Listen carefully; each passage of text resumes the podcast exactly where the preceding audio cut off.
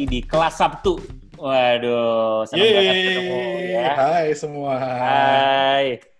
Senang banget ketemu lagi ya. Seperti biasa kita akan come up dengan ngobrol-ngobrol banyak mengenai beberapa topik yang seru ya, yang menarik. Wah, kata siapa seru? Kata kita, minimal kita bilang seru. Kata kita sendiri, tadi dulu aja ya. Pede. Terus udah gitu, apa namanya? Menantang, lebih tepatnya menantang. Ya, menantang gitu. Nah, di episode sebelumnya kita sempat ngobrol juga nih mengenai kenapa anak akun nggak ada yang buka kantor akuntan. Dan kita cuma nyebutin satu teman kita yang buka kantor akuntan ini yang kita tahu gitu. Nah, sekarang ada sebagai guest star di dalam Kelas Sabtu hari ini. Mari kita tepuk tangan dulu dong untuk Yonathan. Yeay. Yonathan adalah teman kampus kita ya dulu. Ya kita ya kurang lebih suka main bareng lah ya gitu. Terus udah gitu karena kuliah bareng enggak pernah ya. main barengnya. Kartu. Oke. So, welcome ya John. Makasih banyak nih waktunya udah menyempatkan di hari ini. Oh, ya, makasih banget udah diundang nih di talk show yang kayaknya happening banget nih kayaknya sekarang. Bagus. Makasih supportnya. Makasih supportnya. Oke. Nah, kita pengen ngobrol-ngobrol nih, John. Bareng-bareng mengenai si diskusi yang kita punya tadi gitu. Kemarin kita sempat ngobrol. Kenapa sih? Anak akun itu nggak banyak, malah yang kita ingat aja cuman lu doang yang buka kantor akuntan publik. Padahal kemarin kita banyak ngobrol nih, padahal harusnya kita tuh ya harusnya jadi buka KAP kali. Yang lu tahu nggak ada siapa lagi yang lu tahu anak akun ya, mungkin yang kuliah bareng sama kita yang punya kantor akuntan. Yang gue tahu sih siapa? Subiyono Paulus. Itu anggap satu dosen. Punya barang kita kan? Tapi aku dia ngajar barang kita. Lagi kita kuliah dia ngajar gitu. Ya. Satu alma mater kan? Iya, betul. Ya kalau angkatan kita sih jujur aja gue juga nggak tahu ya. Gue juga rasa nggak ada kalau angkatan yang dekat-dekat gue ya, yang dekat-dekat kita lah. 2099 gue nggak ini. Ingat gue sih nggak ada sih. Yeah. Lu sendiri waktu kuliah dulu ya, lu sempat kepikiran nggak buka KAP gitu? Kan lu buka KAP mulai tahun berapa nih? Gue buka KAP 2014. Lu kuliah kan agak jauh dari sebelum itu lah ya ini. Ya. Waktu lu kuliah, lu sempat kepikiran? Waduh, jujur aja bos, waktu kuliah itu gue pekerjaan yang namanya auditor aja gue baru tahu itu kayaknya tahun keberapa gitu, tahun kedua, tahun ketiga gitu. Ya, ada kerjaan namanya auditor ya di KAP ya, baru tahu tuh gue tahun kedua, tahun ketiga. Jadi untuk kepikiran buka KAP itu kayaknya nggak pernah sama sekali gitu. Waktu kuliah ya, kuliah nggak pernah. Terus? Oh iya, terus Germawan. Tapi pengen tahu sih, sebelumnya apa sih yang kita pikirkan di awal-awal tahun kuliah kita waktu kuliah di akuntansi? Kita sebenarnya pengen jadi apa sih? Lu nanya semua atau ke John doang nih? Ke semua. Profesi apa yang lu pikirkan pertama kali pada saat di tahun pertama kita kuliah dengan kita berkuliah di akuntansi? Kalau gue sih suatu pekerjaan di Sudirman yang menggunakan dasi, kira-kira gitulah. Gue nggak tahu profesinya apa. Kalau cuma buat berdasi, kita bisa kuliah di tempatnya orang berdasi. Iya. Ada di Yogyakarta.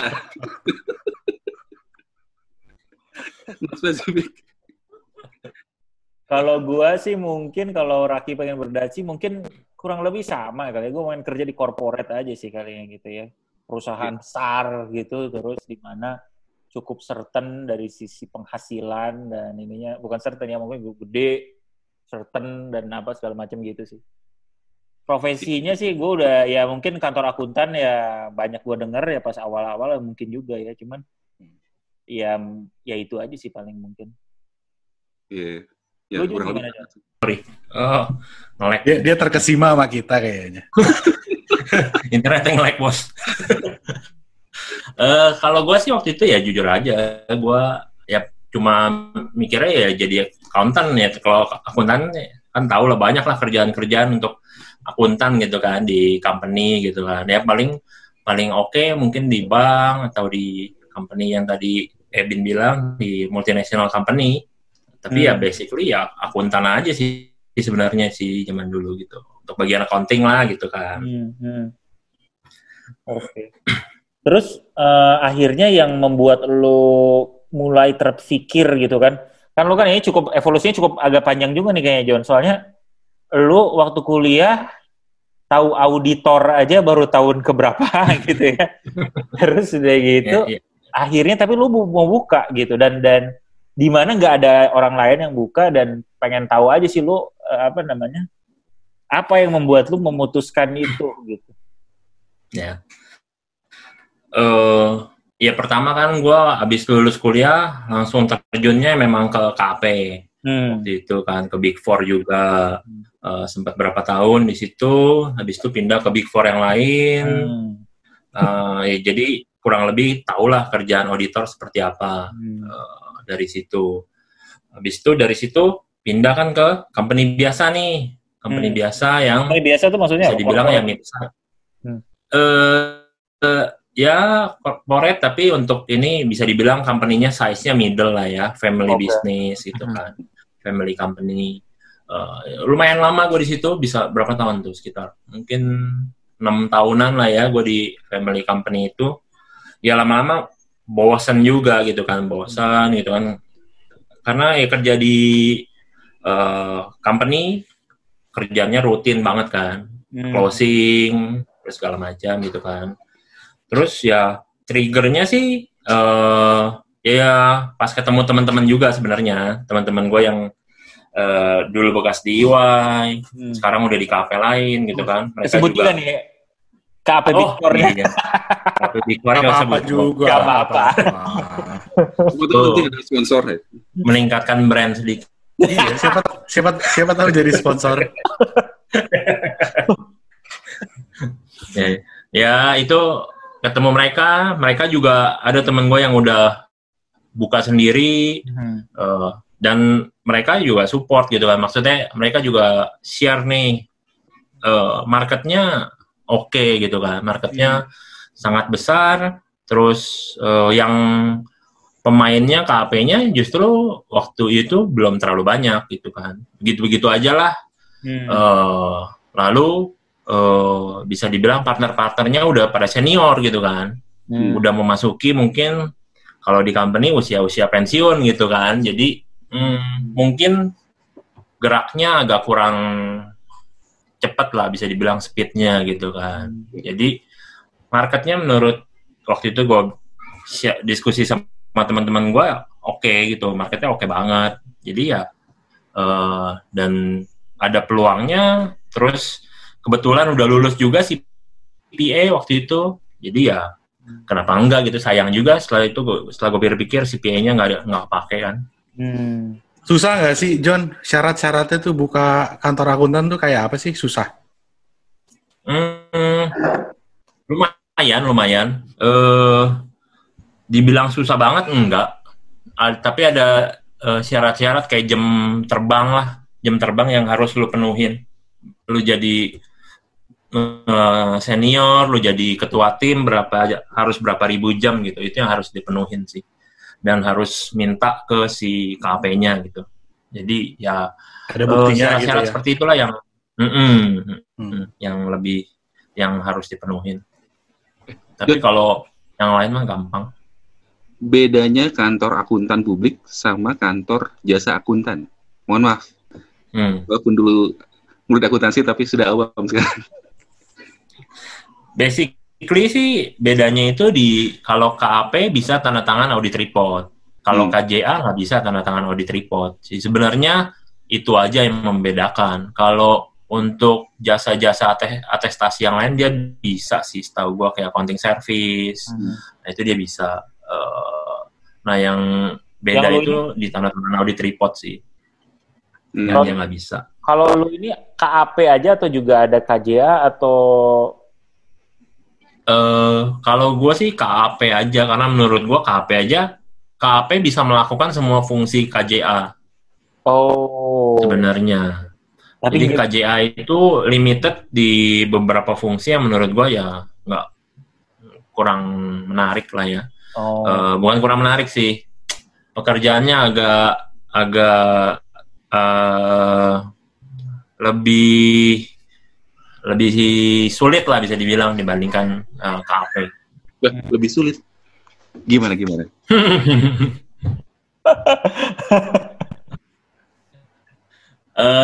Ya contohnya kayak accounting service.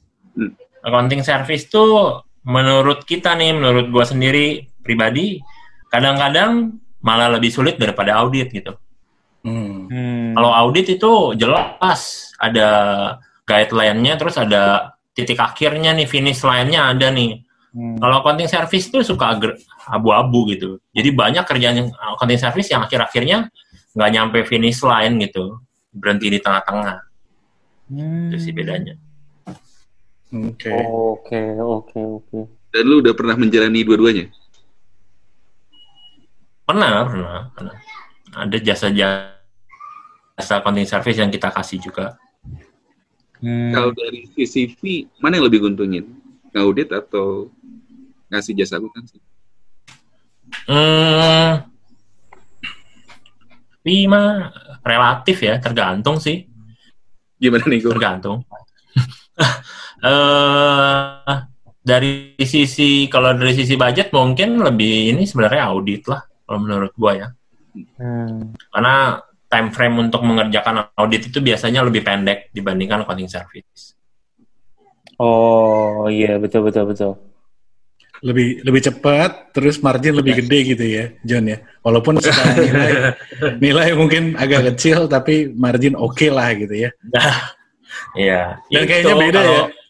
Kalau audit tuh kayaknya beda ya, kan kita minta data, minta laporan keuangan, minta apa gitu. Kalau accounting service kan kita yang ngebuat gitu ya.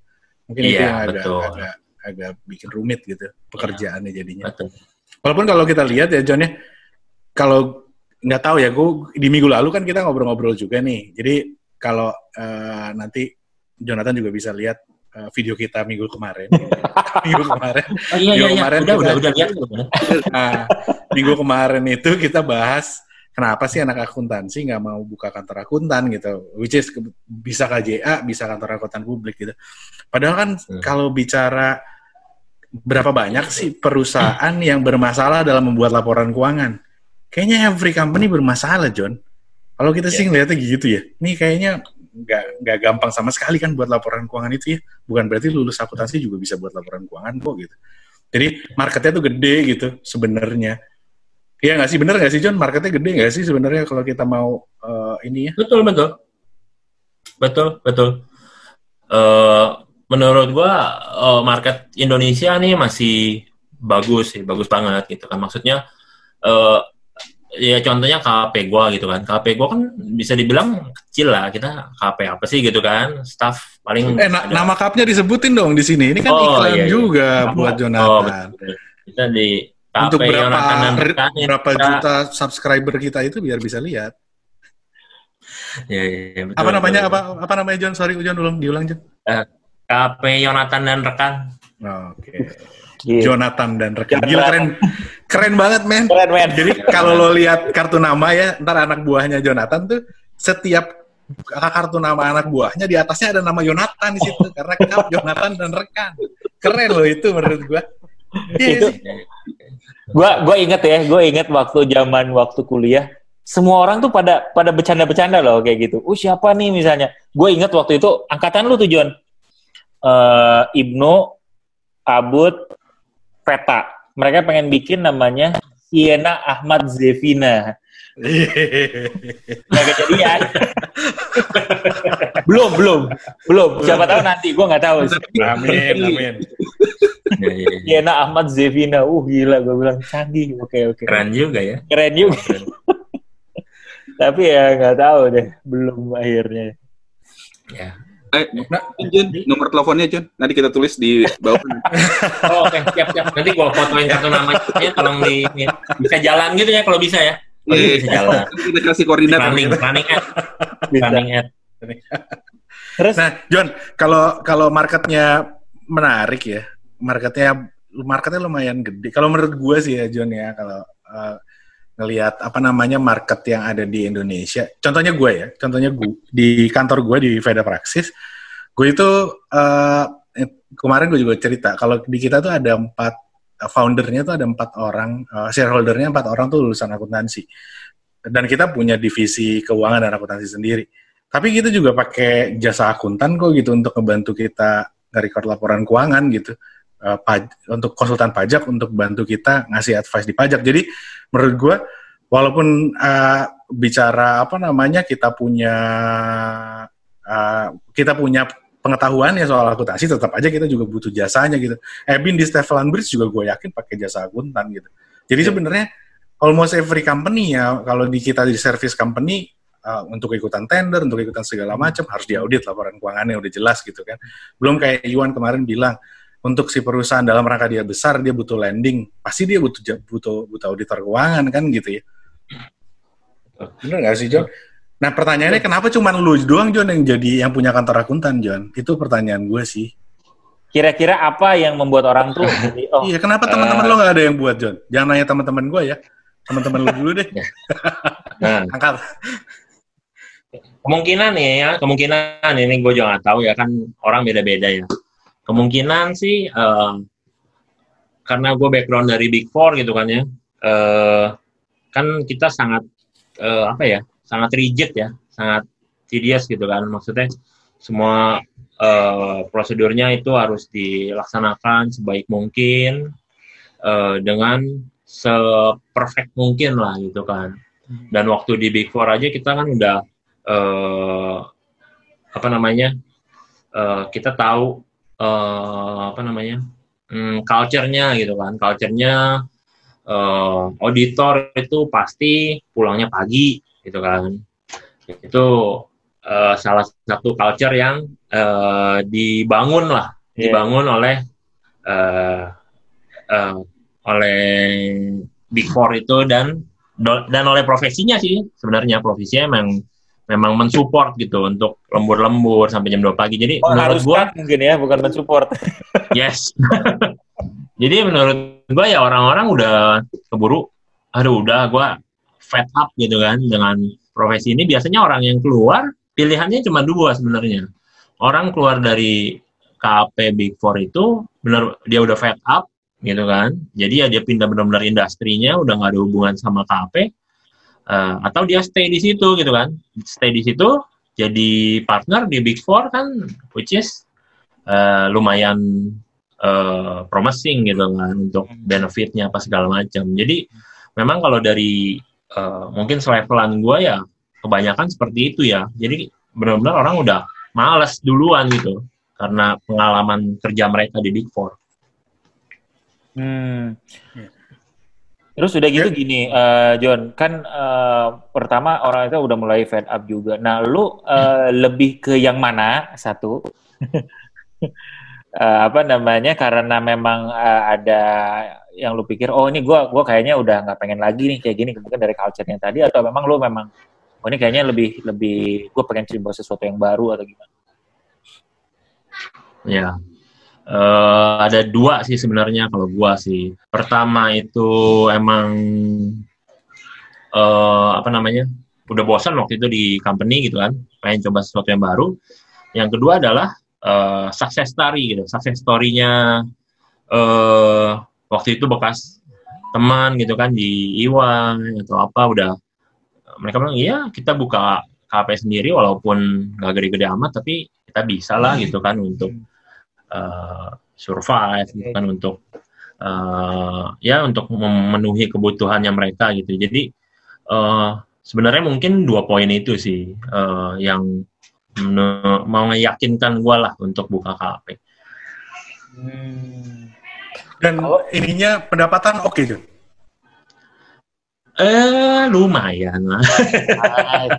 Mantap ya, tapi lu punya freedom-nya, punya kebanggaannya mungkin ya, punya kantor akuntan sendiri tuh. Ya lumayan lah ya, maksudnya kita bisa hire orang gitu kan, bisa menggaji orang gitu kan, berapa orang gitu kan, walaupun nggak banyak-banyak amat, tapi ya oke lah. Keren tapi ya, menurut gue lo, artinya lo membuka lapangan kerjaan buat orang lain, menurut gue itu keren banget sih. Dan satu lagi sama ini lo, gue tuh mikirnya gini, kalau dulu kan orang kayak misalkan mau jadi dokter gigi gitu ya, atau dia dokter, kan suka gitu tuh dulu, misalkan, oh ini perempuan dulu kuliah dokter gigi aja, atau lu kuliah kedokteran aja, supaya nanti lu bisa buka praktek di rumah, jadi lu bisa sambil kerja, sambil, ngerawat anak gitu. Dan kita kan akuntan juga sebenarnya profesi ya, mungkin-mungkin aja gak sih kayak gitu, apa harus ngelewatin jalur hardcore gitu, pulang pagi dan segala macam, itu kan kayaknya banyak yang takut juga gitu ya, ngelihat akuntan tuh harus begitu gitu.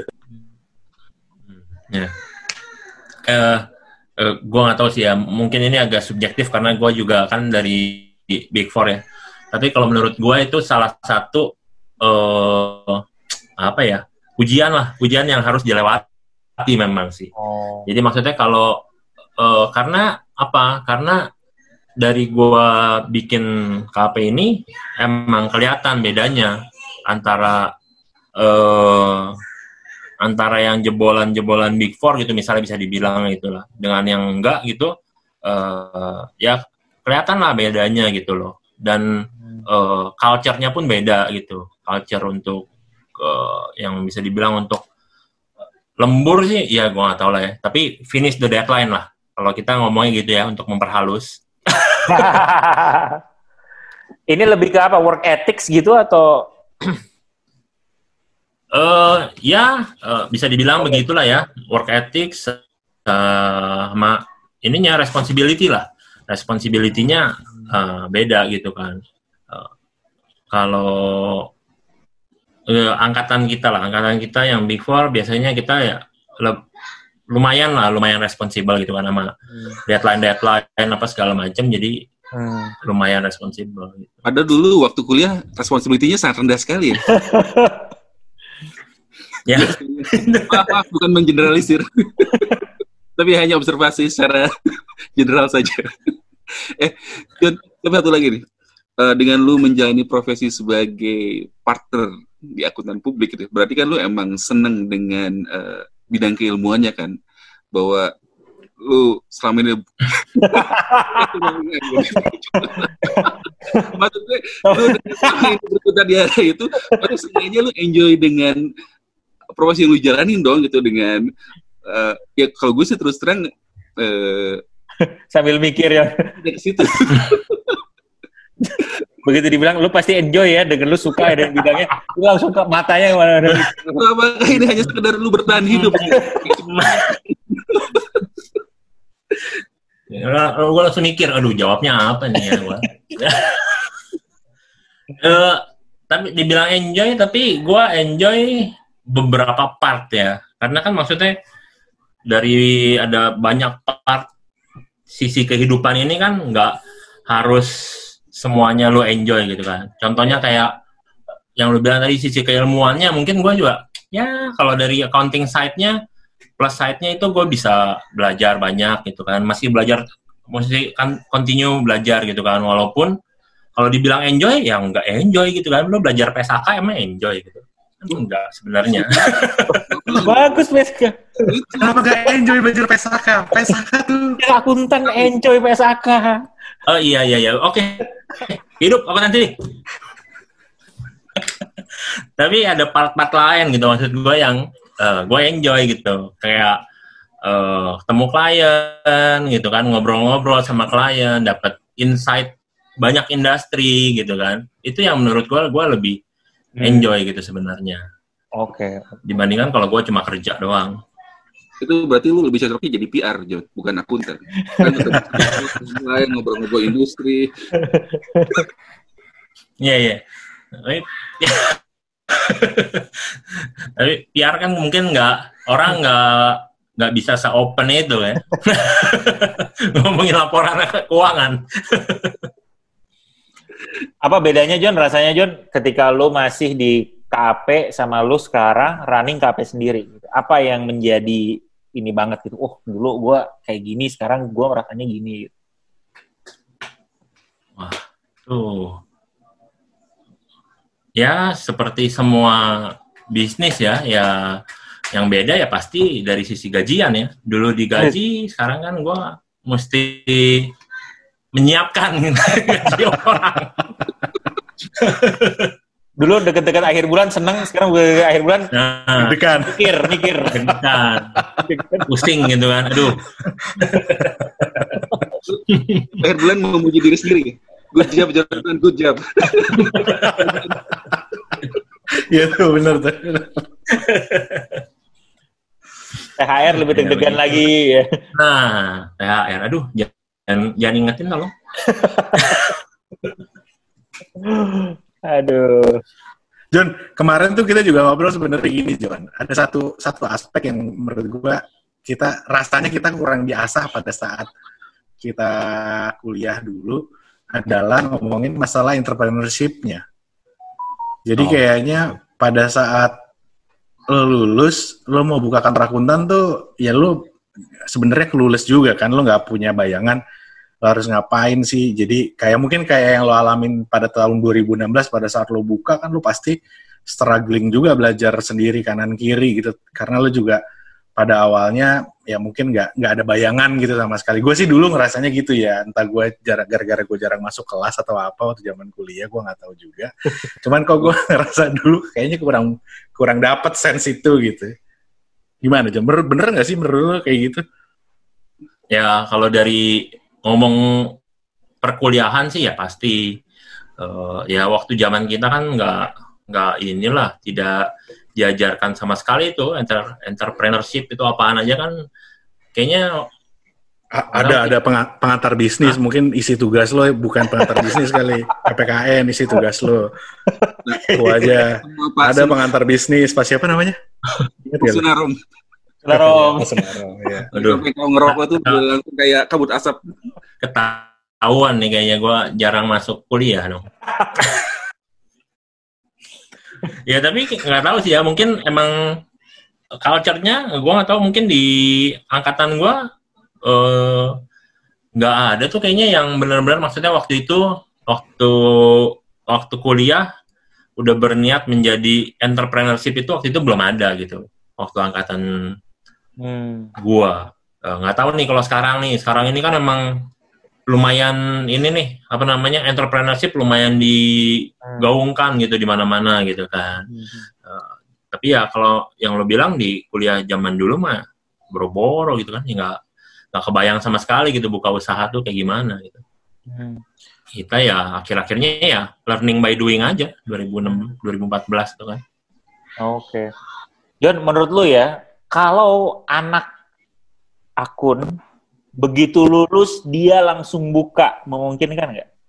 Sorry ya, maksud gue baik KJA maupun KAP. Menurut gue agak kurang maksimal nantinya hasilnya kalau begitu lulus langsung buka. Karena apa? Karena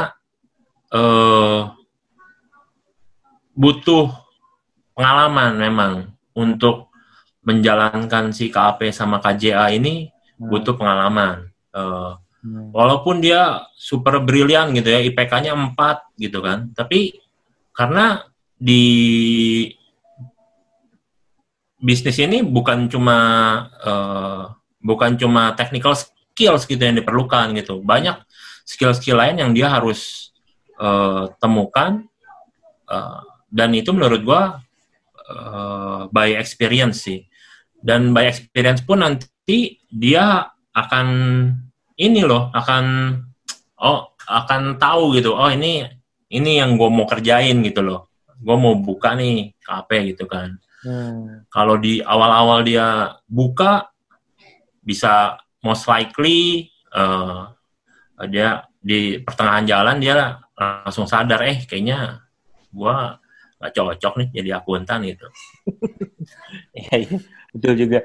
Karena kemarin salah satu yang kita bahas itu adalah, kan profesi ini ada beberapa nih, pengacara, lawyer itu profesi, dokter, profesi arsitek, ya, arsitek itu profesi juga, akuntan, itu profesi juga gitu ya, dan ya kemarin kita bakal mikir juga, dan di beberapa sih yang lain mungkin bisa langsung ya, gue nggak tahu sih ya.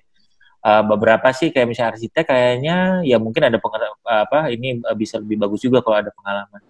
Nah sekarang kalau menurut lo ya di kampus nih ya, apa sih yang memungkinkan untuk dilakukan sehingga minimal anak-anak tuh ada melihat membuka KAP itu jadi adalah salah satu pilihan walaupun bukan segera setelah lulus ya. Walaupun bukan segera setelah lulus, tapi mungkin like, oh, oke, gue akan buka KAP 10 tahun lagi, gue akan ngapain dulu, tapi abis itu gue pengen buka KAP gitu. Atau gue mau ngapain, kerja korporat dulu kah, atau kerja di kantor akun publik lain, atau apa gitu. Karena kayaknya dari kita semua ini nggak kepikiran gitu. Kepikiran aja nggak gitu. Nah, menurut lo apa sih kayaknya mungkin yang bisa membuat kita tuh minimal at least ada sedikit lah gitu, oh gue pengen, tapi ya gue harus lewati jalur yang misalnya cari pengalaman dulu, apa it's fine gitu. Tapi minimal ada pemikiran itu, soalnya cukup mengkhawatirkan juga men, kalau misalnya kita kalau referensi kita siapa orang yang buka kantor akuntan publik dari kampus kita adalah Pak Subiyono Paulus sama Bu Popi Sofia itu. Banyak banget ya, gue gak tahu kurang gaul atau apa, cuman kayaknya sih ya memang gak terbanyak itu. Gimana apa ya yang perlu mungkin diperkenalkan gitu? Menurut gue sih yang perlu diiniin mungkin sukses story-nya sih. Oh. Maksudnya selama ini kan yang kita tahu, ya gak tahu sih, waktu gue di kampus yang kita tahu kan, jadi auditor, mesti ke KAP, Big Four, kerja sampai pagi gitu kan, nginap berapa hari, habis itu pindah ke company gitu kan, dengan jabatan yang lebih tinggi gitu. Iya, benar-benar. Itulah udah, jadinya. Yes, itulah maksudnya image yang sudah terbangun selama ini gitu. Makanya orang nggak kepikiran tuh benar-benar, waktu ya gue nggak tahu sih angkatan siapapun lah ya, angkatan gue juga kayaknya yang kepikiran mau jadi partner aja di KAP, di Big Four ya maksudnya, di Big Four aja kayaknya nggak ada kayaknya yang kepikiran jadi partner gitu kan. Semua yang benar-benar itu loncatan ya. Sama aja. Betul. Padahal ya kita bisa dijelaskan ke mereka, kita bisa hidup gitu kan. Maksudnya dengan jadi partner atau buka KAP, apa sih benefitnya apaan gitu kan.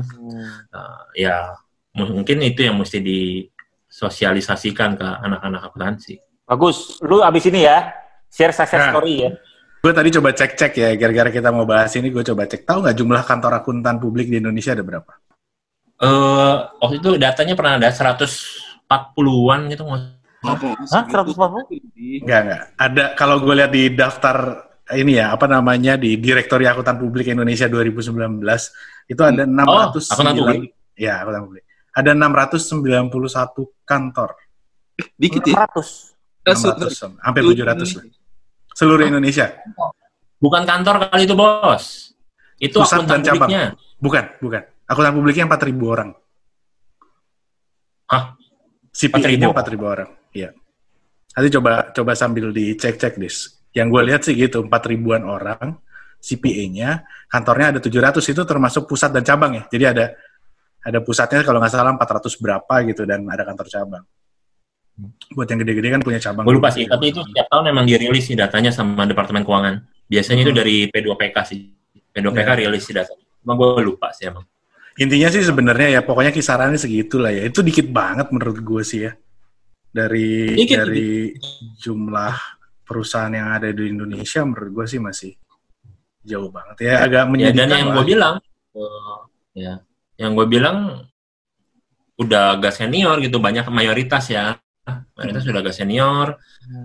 Ya maksudnya generasi mudanya ini belum banyak gitu. Sekarang udah lumayan lah. Sekarang udah lumayan dari IAPI itu mereka kemarin banyak ada program-program yang mempercepat CPA lah jadinya gitu ya. Jadi sekarang udah lumayan banyak CPA memang generasi mudanya terutama. Ya karena itu, karena IAPI juga melihat nih kok kurang nih generasi mudanya. Sorry. Balik lagi. Kalau bikin kantor akuntan publik kan kita berarti ngaudit laporan keuangan deh. Apa persyaratan? Bukan persyaratan. Kenapa laporan keuangan itu harus diaudit? Jadi maksudnya apa yang jadi persyaratan? Kenapa kita harus ngaudit si laporan keuangan suatu perusahaan itu mesti diaudit? Yang nomor satu sebenarnya udah ada undang-undangnya sebenarnya, undang-undang PT. Omset sama aset di atas 40M kalau nggak salah ya, gue lupa 40 atau 50 itu wajib sebenarnya diaudit.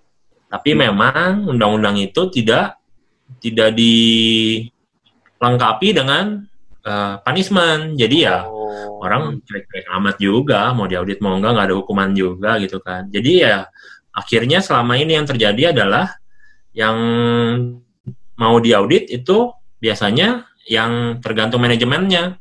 Pertama itu keinginan memang manajemennya, si shareholdernya minta, terus dari bank, biasanya bank request karena mereka ada loan atau apa gitu kan.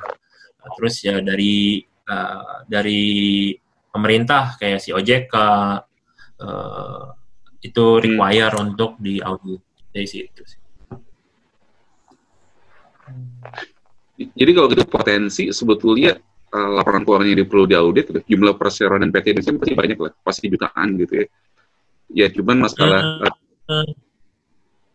push factor ya, dari potensi sih banyak. Cuman apakah, jadi kalau misalnya dihitung dengan jumlah KAP atau jumlah akun yang ada di Indonesia, apakah itu udah mencukupi nggak sih sebetulnya dari sisi rasio? Sebenarnya kalau itu aturan itu dijalankan sih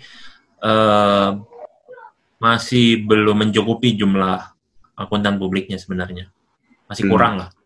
Misalkan nih contoh paling gampang adalah misalkan ada peraturan lagi dari pemerintah nih, badan yang paling ditakuti sama semua orang gitu kan, itu perpajakan gitu. Perpajakan require semua PT yang di atas berapa mesti diaudit. Nah, langsung. Berarti mari kita lobby regulasi agar untuk menghidupkan profesi akuntan. Iya. Ya, betul. Iya. Mudah-mudahan klien tapi ya. Kalau lihat mungkin mereka sebel sama gua. Pastinya. Kecil. Yeah. Menarik sih ya, menurut gue sih menarik karena tapi kalau menurut gue balik lagi kalau gue ngelihatnya ini kan kalau bicara begini nih bicaranya ekosistem ya, kalau gue nggak salah tahu sedikit gitu, bicaranya ekosistem ada rule-nya pemerintah juga di sana, ada rule-nya universitas juga di sana, ada rule-nya market juga di sana yang sebenarnya kalau itu semua jalan, ya industrinya juga jalan gitu, si profesi jasa akuntan ini kan, profesi akuntansi ini juga sebenarnya jalan. Padahal ya kalau gue lihat ininya ya, salah satu kita bicara tingkat kematangan ekonomi mungkin so tahu sekali gitu ya, kalau bicara makro sedikit. Dengan makin banyaknya perusahaan yang diaudit laporan keuangannya, artinya kan sebenarnya kualitas ekonomi kita juga naik gitu ya, kalau nggak ini ya, kalau gue nggak salah gitu ya, artinya kan kayak krisis 98 gitu. Dulu kalau kita lihat dulu kan jeblok banget ekonomi kita, itu salah satu penyebabnya kan karena nilainya tuh nilai yang tercatat di ekonomi kita itu bukan nilai yang real karena assurance-nya memang rendah banget dari jumlah pendapatan negara dan segala macam. Nah sebenarnya kalau makin banyak perusahaan diaudit laporan keuangan dan makin banyak kualitas laporan keuangan, gue nggak bicara auditnya lah. Kalau makin banyak KJA kan berarti kualitas laporan keuangan perusahaan juga makin meningkat ya. Nah, harusnya sih sebenarnya perekonomian Indonesia juga makin sehat. Jadi kalau dalam rangka Indonesia ngebangun-bangun infrastruktur yang besar-besaran kayak sekarang, kalau faktor soft-nya tadi bicara laporan keuangan kinerja perusahaan dinaikin juga, menurut gue sih itu jadi salah satu syarat yang penting juga. Jadi urgensinya sih ada gitu ya di masa sekarang ini gitu ya, John ya, kalau gue nggak salah analisis gitu. Ya benar kok. Memang itu yang ya selama berapa periode ini memang itu yang lagi dibangun sih sama Menteri Keuangan kita yang sekarang pun itu ya setahu kita ya memang itulah yang di encourage gitu loh. Okay. Maka dari itu dari pemerintah sekarang sangat menggalakkan gitu untuk departemen yang membawahi kita gitu kan. Kita kan dibawahi oleh Departemen Keuangan langsung. Jadi kita bertanggung jawab nih sama satu lembaga tuh P2PK namanya. Jadi P2PK pun udah berapa tahun ini ya lumayan intens gitu kan. Mengawasi terus membantu juga mengeluarkan software-software gitu kan. Jadi yang tujuannya memang pada akhirnya membantu kita sih sebenarnya, memperbaiki laporan keuangan gitu sih. Nama ngasih itu. Not for everyone ya.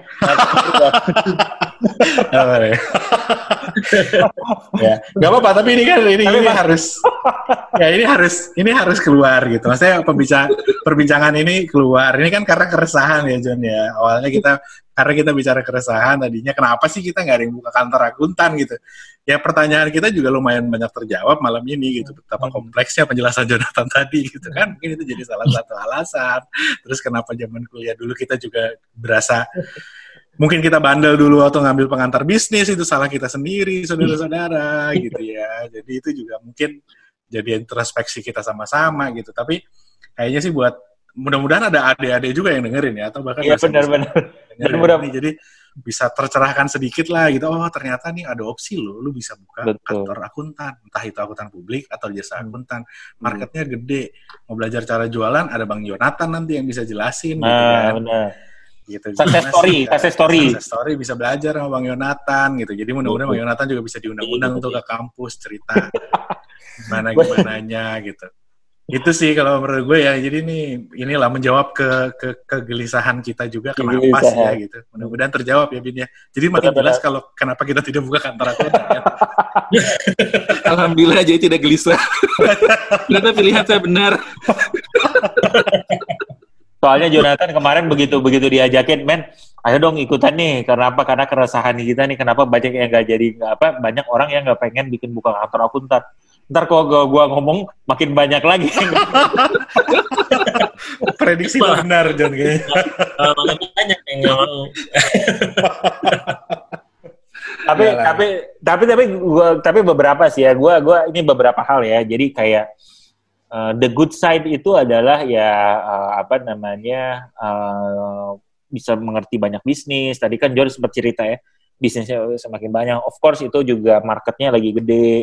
Terus gue juga pengen melihat, mungkin tadi juga banyak dia ya, apa sih sebenarnya good side yang misalnya buat teman-teman itu nanti juga bisa jadi kayak ini kan of course ketika ambil pilihan tuh kan orang ketika kuliah nih misalnya, oh gue pengen nih kesini nih, kenapa gitu, karena gitu kalau tadi kan diceritain mungkin success story ya, so success story itu mungkin perlu dilihat, oh mungkin ini marketnya jadi gede, rasio antar KAP dengan bisnis itu masih jauh banget men, ini marketnya masih gede, cuma 700-an se-Indonesia kan mungkin gede banget gitu. Itu sih yang mungkin gue tadi denger ya, terus sudah gitu of course owning your own business juga yang penting juga gitu. Apalagi John? Jangan bilang gak ada. Apalagi? Yang serunya tuh apalagi? Keseruannya apa? Yang lu rasa seru? Tadi kartu nama semua staff lu, kartu namanya ada nama lo di situ. Itu udah keren bener. Pride namanya. Ya mungkin ini agak aneh tapi ya nanti lo akan mendapat kepuasan kalau lu berhasil membantu klien sebenarnya. Nah, kalau klien lu misalnya ada yang pertama lu datang tuh hancur-hancuran gitu kan laporan keuangannya, mungkin pada saat tahun kedua lu audit, udah bagusan nih gitu kan, mereka emang belajar gitu, emang pengen improve gitu kan.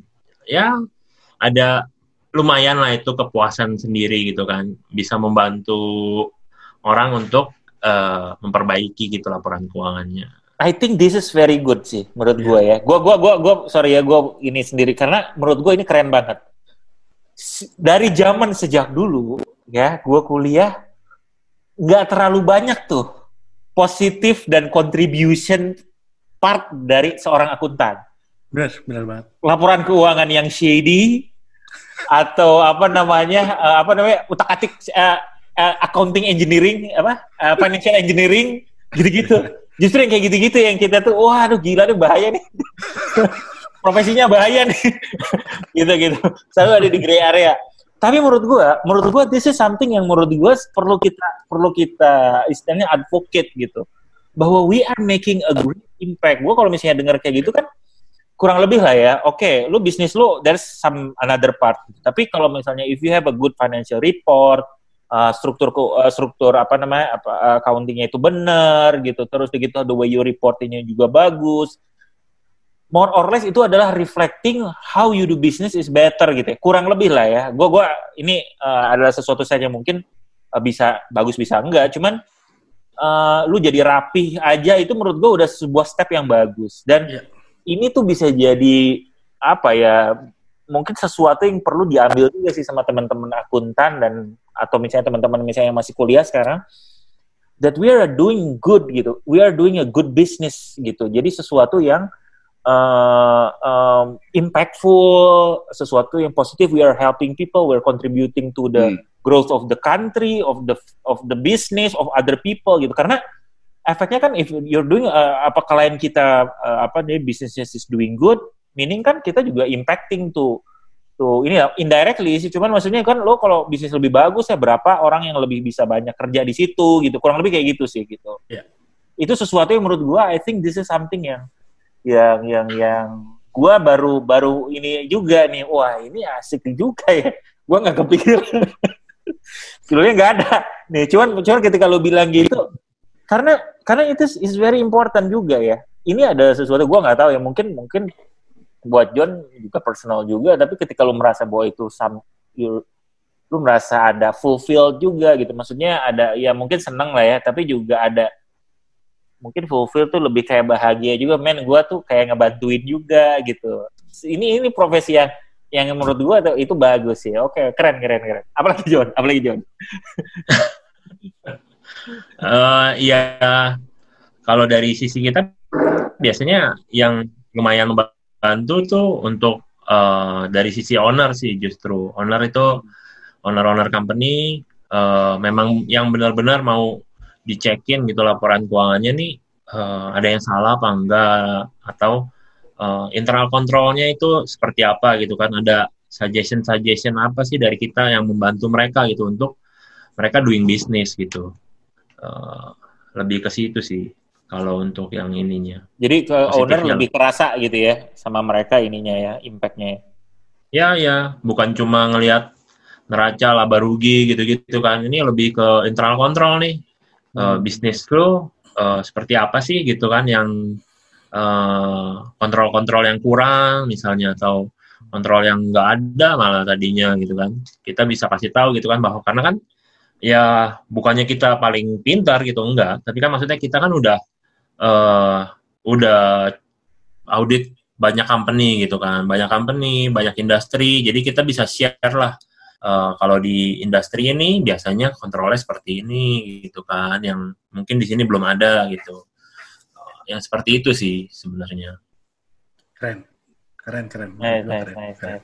Jadi emang kalau salah satu yang ini ya, yang mungkin jadi benar kata Ebin tadi, yang bisa jadi alasannya why-nya itu ya karena helping others tadi. In a way berarti akuntan publik is a consultant gitu kan, karena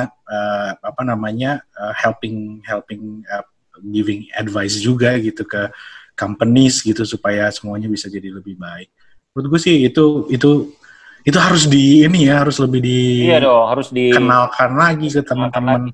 Mungkin juga John boleh ini nggak apa namanya mainly aja ya. Jadi servicenya itu apa aja ya kan, mungkin satu audit gitu apa aja dari keseluruhan itu yang kemungkinan company itu mungkin dia nggak terlalu.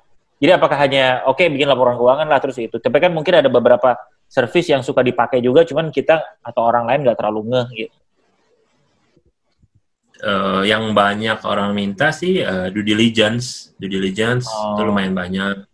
Terus agree upon procedure apa itu. Apa tuh agree upon procedure atau Ebin? Apa nih agree upon? Ada pengalaman traumatis ya Bin dengan ding. Ini jadi tidak menarik nanti orang ini. Agreed upon lu gimana? Agreed upon?